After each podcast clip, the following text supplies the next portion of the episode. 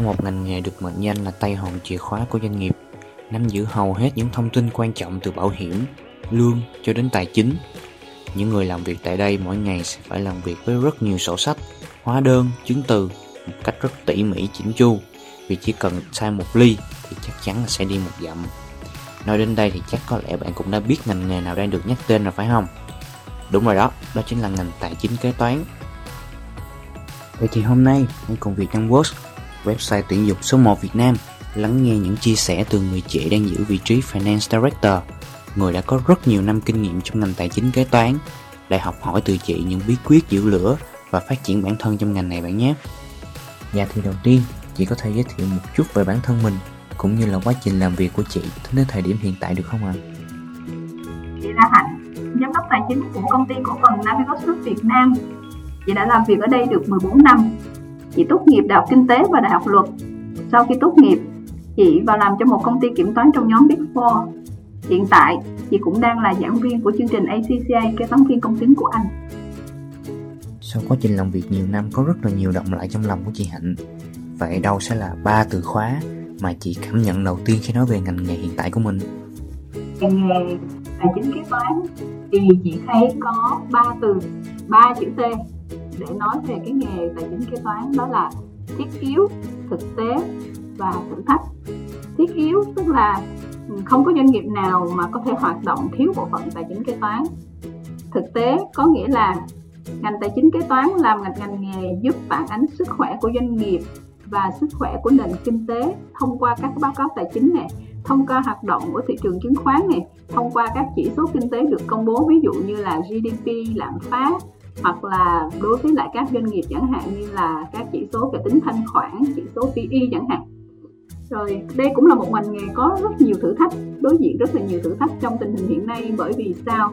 Bởi vì đây là ngành nghề đối diện với những vấn đề rất mới trong đời sống kinh tế hiện đại dưới góc nhìn của công nghệ 4.0 ví dụ như các vấn đề về tiền kỹ thuật số này về tài sản NFT về công nghệ blockchain, về hợp đồng thông minh vân vân thì nói tóm lại mình có thể dùng ba từ là thiết yếu thực tế và thử thách. Ai cũng sẽ có cho mình những kỷ niệm khi đi làm. Vậy đâu là câu chuyện hoặc khoảnh khắc mà chị ấn tượng nhất mà ở đó chị cảm thấy mình thật sự phát triển và hạnh phúc khi đang làm công việc mà mình đang theo đuổi?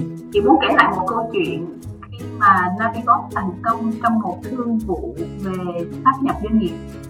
Thì ngày đó khi Navigos thành công trong thương vụ này á thì anh CEO đã tặng cho chị một chiếc iPhone, đó là chiếc iPhone 5 iPhone 5 là chiếc iPhone đời mới nhất lúc bây giờ. Thay cho lời cảm ơn cho những đóng góp của chị trong mảng tài chính kế toán lẫn pháp lý của dự án. Cho đến bây giờ thì chị vẫn còn giữ chiếc iPhone đó. Thì chị nhớ lại là thời ấy khi mà mình dấn thân vào dự án đó, thì cái việc mình làm việc ngoài giờ là quá thường xuyên luôn. Bởi vì khối lượng công việc thì nhiều, thời gian thì lại rất là gấp có lúc mình cảm thấy rất là đuối. Nhưng mà đến lúc mà mình nhận quà thì mình mới nhận ra là à thì ra là kiến thức chuyên môn của mình cũng đủ tốt để có thể góp mặt vào những cái dự án lớn như vậy. Và mình cảm thấy rất là vui vì mình đã đóng góp vào cái sự thành công cho tổ chức. Câu hỏi tiếp theo sẽ hỏi một chút về công việc quản lý hiện tại của chị. Thì theo em được biết, bên cạnh sự nghiệp cá nhân thì nhà quản lý còn đóng vai trò quan trọng trong việc giúp nhân viên của mình cảm thấy hài lòng, vui vẻ với công việc đang làm Vậy không biết chị có thể bật mí bí quyết của chị để giúp nhân viên của mình có thể cảm thấy được hạnh phúc trong sự nghiệp không ạ? À? Với vai trò là nhà quản lý để mỗi nhân viên có được một sự nghiệp hạnh phúc thì theo chị chị thấy là người quản lý cần làm những việc như sau thứ nhất đó là họ phải xây dựng được môi trường làm việc lành mạnh và văn hóa tương ái hỗ trợ lẫn nhau giữa các đồng nghiệp. Tức là ở đó, mục đích của mọi người là hoàn thành tốt công việc của mình này, quan tâm giúp đỡ đồng nghiệp và tất cả các bạn ở trong cùng đội nhóm đều phải vì mục đích chung cao nhất, đó là mang lại lợi ích tốt nhất cho công ty, đồng thời xây dựng mối quan hệ vui vẻ và thân thiện với nhau. Tiếp nữa thì người quản lý cũng cần phải giúp nhân viên được cập nhật kiến thức thường xuyên.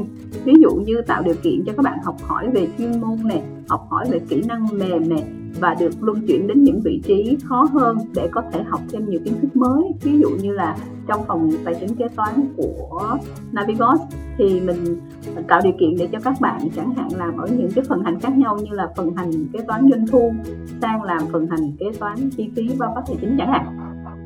Rồi một việc nữa người quản lý có thể làm đó là giúp người nhân viên nhận ra giá trị công việc mà các bạn đang làm.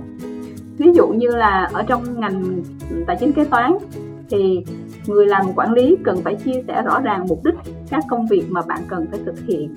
Trong những kỳ đánh giá năng lực và phân công nhiệm vụ mỗi tháng thì ở Navigos của mình á, cụ thể là những cái kỳ mình gọi là performance assessment. Thì đối với ngành tài chính kế toán thì may mắn đây không phải là một nhiệm vụ quá khó bởi vì đặc trưng của công việc tài chính kế toán là công việc mang tính chuyên môn hóa rất là cao ở mỗi phần hành.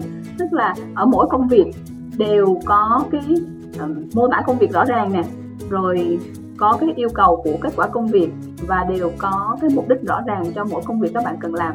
Nên không có tình trạng là các bạn không hiểu tại sao mình cần phải làm việc này mà không làm việc khác ví dụ như là có những bạn mới ra trường á, làm trong phần hành kế toán chi phí chẳng hạn thì trong nhiều nhiệm vụ các bạn có phải làm thì có một nhiệm vụ là đóng bìa và lưu trữ hồ sơ thanh toán. Thì các bạn thấy nghe chừng công việc này rất là chán phải không nào? Thời buổi chống thắng 4.0 thì không có ai làm việc bằng giấy tờ đóng sổ đóng bìa như vậy hết. Nhưng mà bạn kế toán này thì bạn rất hiểu công việc bạn phải làm. Đó là bạn đang đáp ứng nhu cầu cung cấp chứng từ thanh tra, kiểm tra thuế sau này. Bởi vì trong bộ hồ sơ thanh toán có lưu trữ đầy đủ chứng từ và chữ ký duyệt. Nên bạn kế toán này thì bạn sẽ không bao giờ phải phải hỏi rằng là em không không không thích cái công việc này, em không cần làm nó có được hay không? Bởi vì bạn hiểu cái giá trị mà công việc bạn đang phải làm là gì. Ừ, cuối cùng. Nhưng mà lại là quan trọng nhất, đó là người quản lý cần phải ghi nhận thành quả và động viên người nhân viên của mình một cách kịp thời, thông qua các chế độ khen thưởng và xét tăng lương ở mỗi định kỳ. Thì ở Navigos quy trình này là 6 tháng. Thì cứ mỗi 6 tháng thì các bạn sẽ ngồi lại với người quản lý của mình để à, xem xét cái thành quả của mình làm việc như thế nào.